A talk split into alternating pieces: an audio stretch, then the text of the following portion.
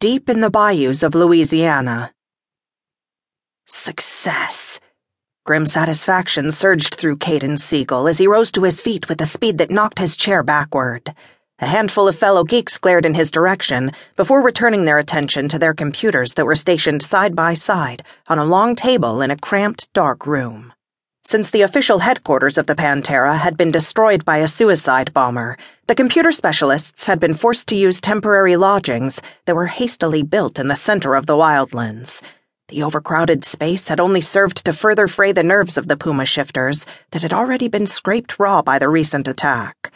None of them had been prepared for the brash intrusion by Christopher Benson's soldiers, or for the plot to destroy the computer files that the Pantera had managed to steal from Benson Enterprises. Thankfully, most of the geeks were all too preoccupied with restoring the files from the remote servers to pay attention to Kayden as he pocketed his phone and headed out of the narrow wooden cabin. Although he'd been working as hard as the rest of his people to discover what Christopher Benson had been so anxious to destroy, he'd had a secondary mission. After all, as devastated as they'd been by the various skirmishes over the past months, the Pantera had managed to inflict their own share of damage on their enemies, which meant that their security had been compromised. It was during his search through the files they'd managed to steal from a lab in New Orleans a few months ago that his life had been changed forever. But it wasn't until this moment that he finally had the last piece of the puzzle. Xavier, the leader of the geeks, winced at the noise assaulting his sensitive ears. The center of the wildlands was usually bustling with activity. It was the heart of the pack, the area where the Pantera gathered to enjoy meals and watch the cubs play in the dappled sunlight. Over the past few weeks, however, it had been crowded with the temporary shelters used by the various factions diplomats, geeks, and hunters, while the main headquarters was being rebuilt.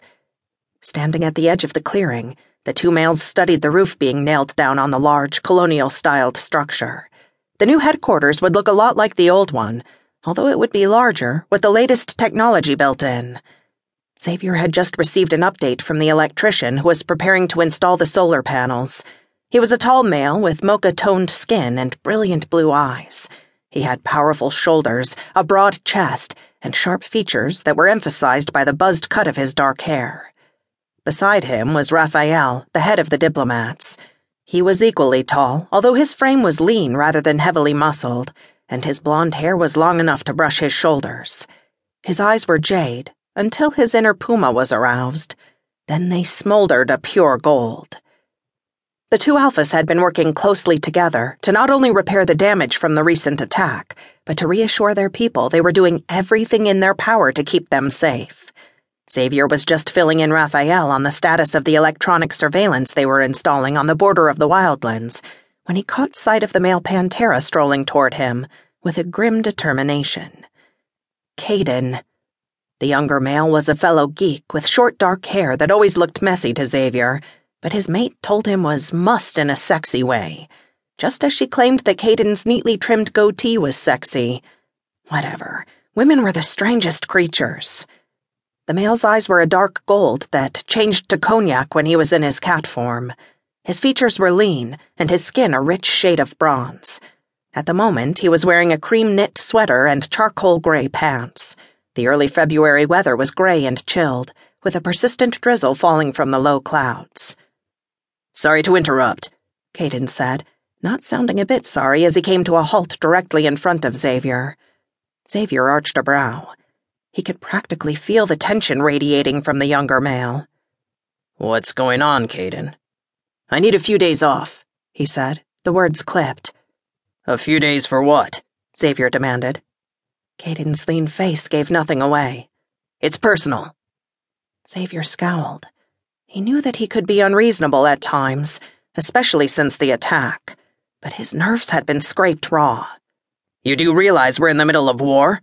he snapped. I've been doing my part, Kayden reminded him, the air heating with his irritation, even as his expression remained stoically calm. As if his inner emotions were so intense, he had to keep them locked down tight. I didn't sleep for a week after the attack. Yeah, I know.